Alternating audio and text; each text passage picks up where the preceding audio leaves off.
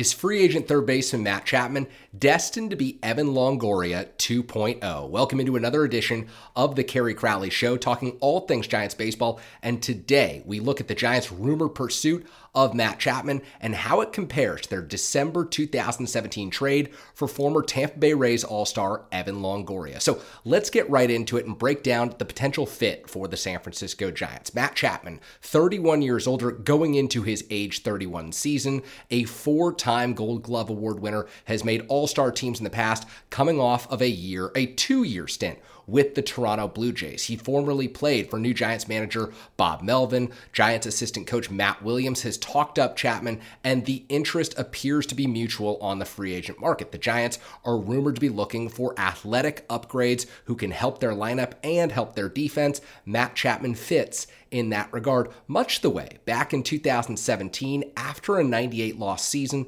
a Giants team that wanted to engineer a turnaround in 2018 turned to the trade market to acquire Evan Longoria and Andrew McCutchen. And the parallels between Chapman and Longoria are striking, and that should give Giants fans some pause. So let's get right into this and break down the potential deal for Chapman and look back at the deal that they made to acquire Evan Longoria from the Tampa Bay Rays. So Back in 2017, the Giants traded for Longoria, who still had five years and about $82 million left on his contract at the time of the trade that the Giants made. The Rays agreed to pick up about 12 million total, leaving the Giants with five years and $70 million left on that Longoria deal. So at the time, Longoria was entering his age 32 season, a year older than Matt Chapman is right now as he enters free agency for the first time.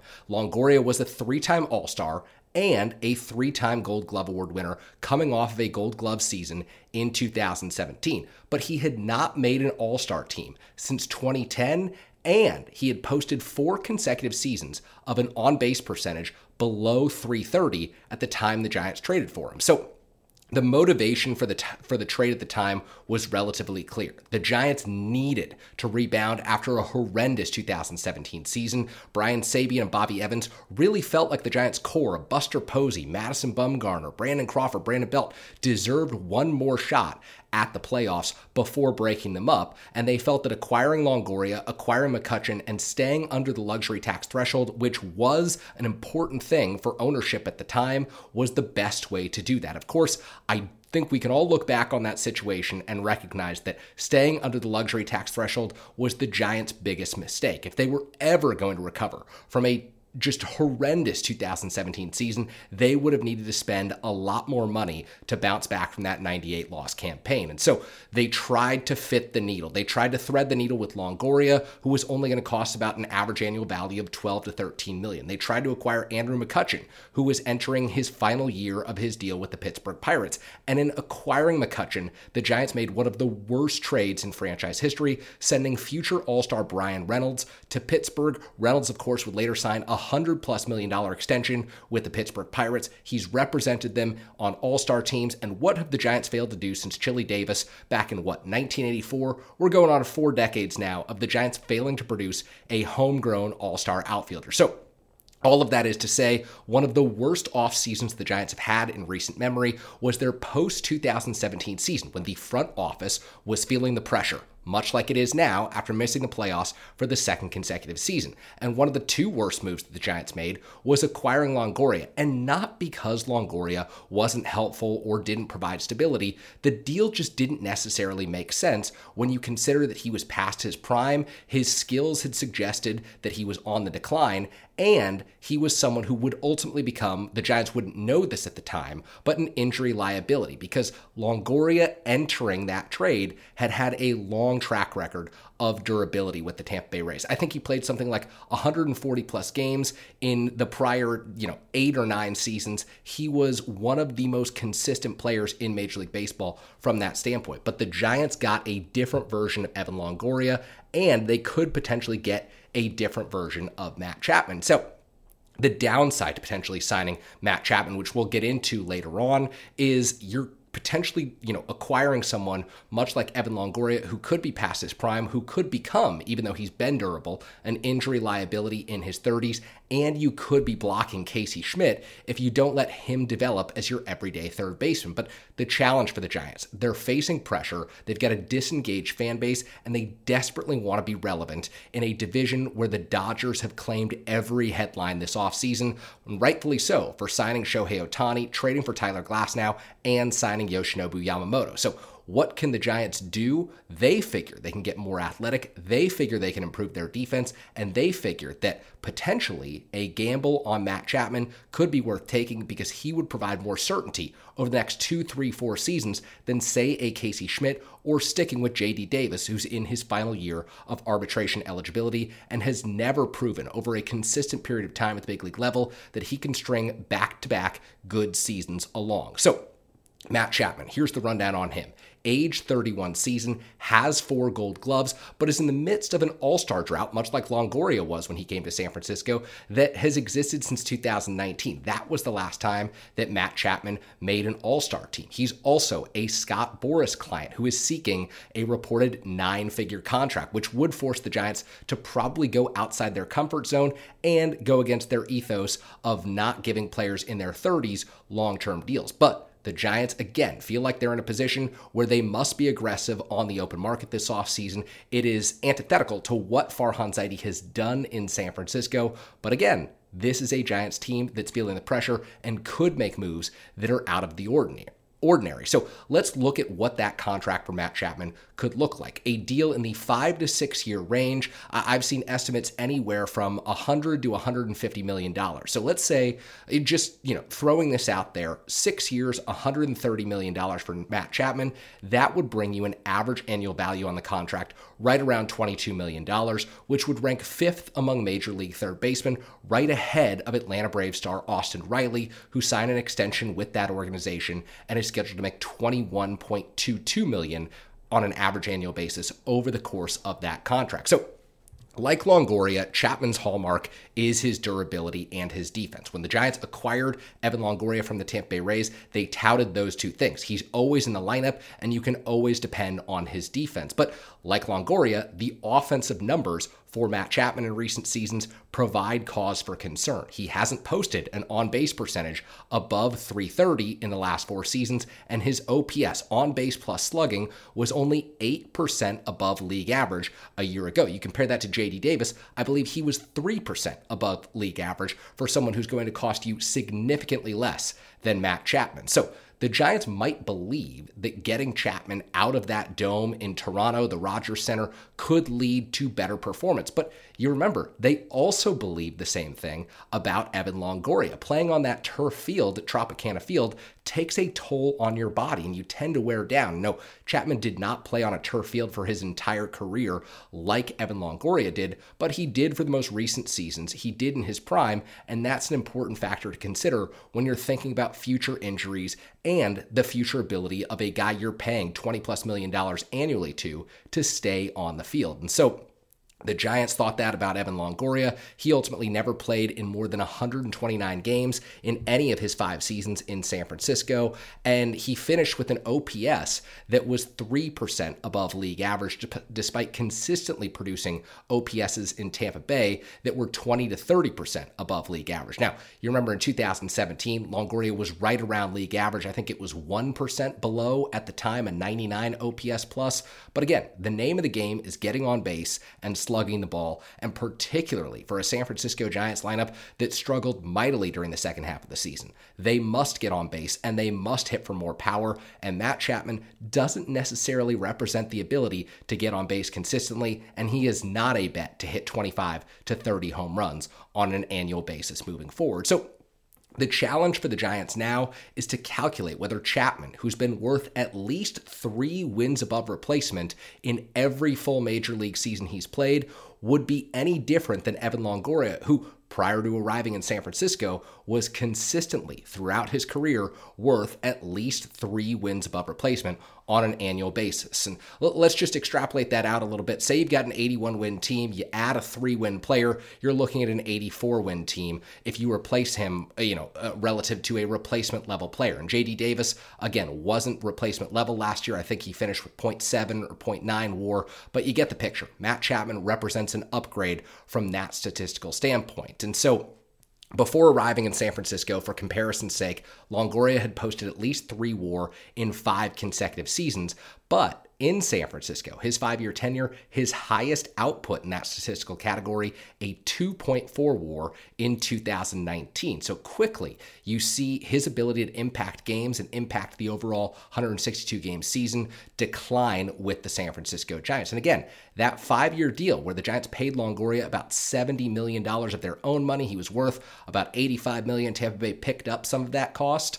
Again, it did not pay off from a cost per dollar standpoint. However, you know, you can make the argument that Longoria provided value in the clubhouse, that he was a good veteran leader during the 2021 season when they won 107 games. But ultimately, when you look back at Evan Longoria's career, this is a guy who may get Hall of Fame votes because of his longevity, because of his standout tenure in Tampa Bay. No one is going to be thinking about his five-year tenure in San Francisco as, you know, the best years of Evan Longoria's career. In fact, they'll probably be viewed among you know the worst years of his major league career. So at this point, the parallels between Evan Longoria and Matt Chapman, I think I've established that they're pretty clear. You've got in 2017 and in 2023, the San Francisco Giants looking at a player who is a great defensive third baseman, or at least has been in the past, but his bat in recent years has been pretty inconsistent. And so they theoretically could look at in house options, but in 2017, the Giants decided their best way to improve off of a 98 loss season was to go outside the organization. And I believe that, you know, this off season, with the pressure the Giants are facing, the front office and ownership knowing that you've got to fill up Oracle Park next season, it's going to be exceptionally challenging for the Giants to stick with one of their in house options and legitimately tell their fans that they will be a better baseball team in 2024 than they were in 2023. So, hence the idea that they might get of signing Matt Chapman. So, the options that the Giants have at their disposal right now. They could stick with 31 year old JD Davis, who was a fine defender. He picked things up last season after Kai Correa really coached him up, spent a lot of work with him, and Correa is now coaching in the Cleveland Guardians organization. So I don't think that you're going to get the same type of defensive production from JD Davis in 2024 that the Giants got in 2023. And from an offensive standpoint, he was awful during the second half of last season. He struggled with the fastball, he struggled with breaking pitches as well, and he has not put together back to back great offensive seasons at the major league level. His best season came with the New York Mets in 2019, and it's unlikely that the Giants can anticipate JD Davis getting any better moving forward. So the other option, and I know that this is one that entices Giants fans, but this is an even riskier option, is going with Casey Schmitt as your everyday third baseman. And remember, last offseason, the Giants wanted David Villar to seize that job, and look at where Villar's career is at right now. He's probably headed out of the organization this offseason. He is a depth infielder who just could not hit breaking pitches, and that ultimately forced the Giants to look elsewhere kind of pretty early on in the 2023 season when they knew that Villar was not going to be the guy and that major league pitchers were going to exploit the hole in his game. And so you risk that if you commit to Casey Schmitt, who I think has a far higher ceiling than David Villar, but in extensive opportunities during his rookie season, Schmitt proved that he was struggling against major league pitching. I think his OPS plus, on base plus slugging again, was 40% worse than league average. I do think it's worth pointing out, though, the parallels between Casey Schmitt and someone the Giants called up back in 2011, who was also about 23, 24 years old when he made his major league debut, and that was Brandon Crawford, who was brought up much like Schmitt, because he was a great defender who the Giants assumed could eventually figure it out with his bat. In the 2011 season, Brandon Crawford, a 584 OPS, he was pretty terrible with the bat. 2023 season, Casey Schmitt, a 580 OPS. He was pretty terrible with the bat. But the Giants realized in the case of Crawford that the glove was incredibly special. The same goes for Casey Schmitt. The Giants know that his glove is enticing and that he ultimately could be the better defender over the next five years than Matt Chapman, who has won four gold gloves at the third base position. Another parallel between Brandon Crawford and Casey Schmitt. Brandon Crawford hit quite a memorable home run in his first game with the San Francisco Giants. The grand slam off of Shaun Marcum into the bullpen in Milwaukee. Casey Schmitt, how about the energy that he provided the Giants in his first game in San Francisco? Home run over the left center field wall at Oracle Park. So these are both players who've had their moments at the plate as rookies, but again, the Giants needed some time for Crawford to develop at the plate, and they would also need time for Schmitt to develop at the plate. The difference the 2012 season, the Giants had several position players who were just solid, everyday forces in that lineup, and they, you know, but they they bolstered that lineup with the acquisition of Hunter Pence at the trade deadline. You look at the 2024 San Francisco Giants compared to the 2012 San Francisco Giants, do they have enough to insulate around Casey Schmitt, particularly when they're trying to integrate Marco Luciano into the lineup, who may struggle in the same way that Schmitt did at the end of this season. And so when you've got Luciano, who's presumably going to be the everyday shortstop, at least that's what the organization is saying, who has just 39 major league at bats under his belt, can you really move forward with turning things over to two young players who could be hitting eighth and ninth on a pretty consistent basis in a division where you're going to have to score runs to keep up with the Dodgers, the Padres, and the Diamondbacks? Again, we've all said throughout the offseason, I see it in the comment section, I say it all the time on the Kerry Crowley show, that the Giants' path to getting better next year is through pitching and upgrading their defense, becoming more athletic in the field. Well, Casey Schmitt represents that athletic upgrade, but he does not represent the type of bat that Matt Chapman will bring to the San Francisco Giants in 2024. At least that's what outside projections are telling you. And so, you, th- you think about this Casey Schmitt, cost controlled. He's under club control for the next five, six seasons. That's a pretty good value, even if you're not getting someone who's giving you, you know, regular starter caliber production. Matt Chapman, you're probably overpaying to bring him to San Francisco relative to the value that he would provide with bat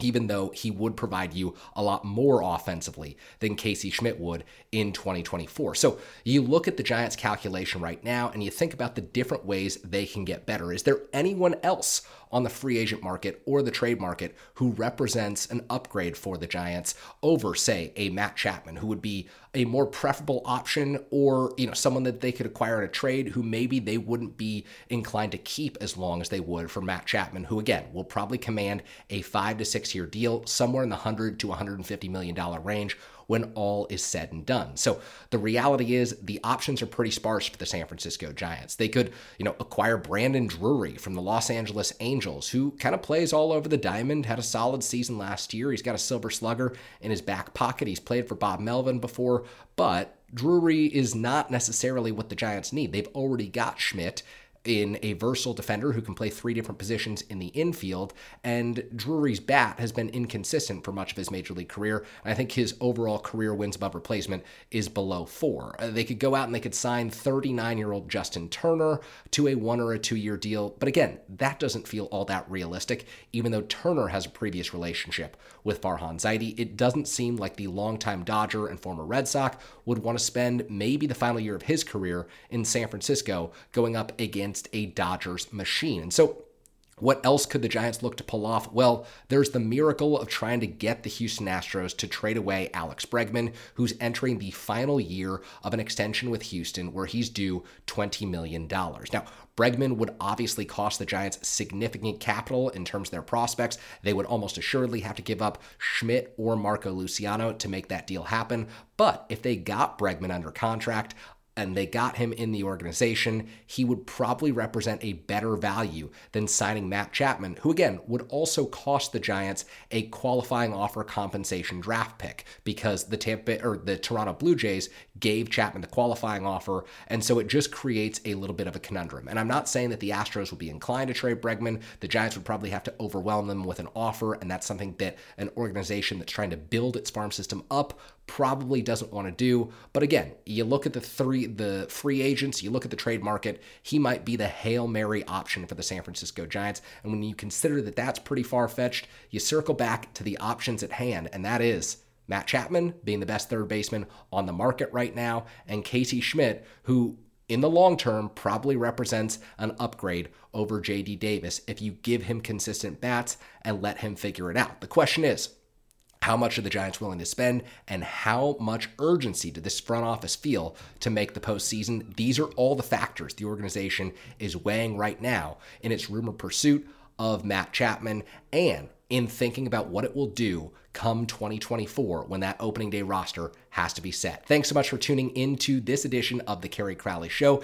If you like what you heard, if you've got options or opinions on what the Giants should do at third base this offseason, drop your thoughts in the comments section. I'll try to respond to as many as I can. Thank you so much for watching this edition of the Kerry Crowley Show.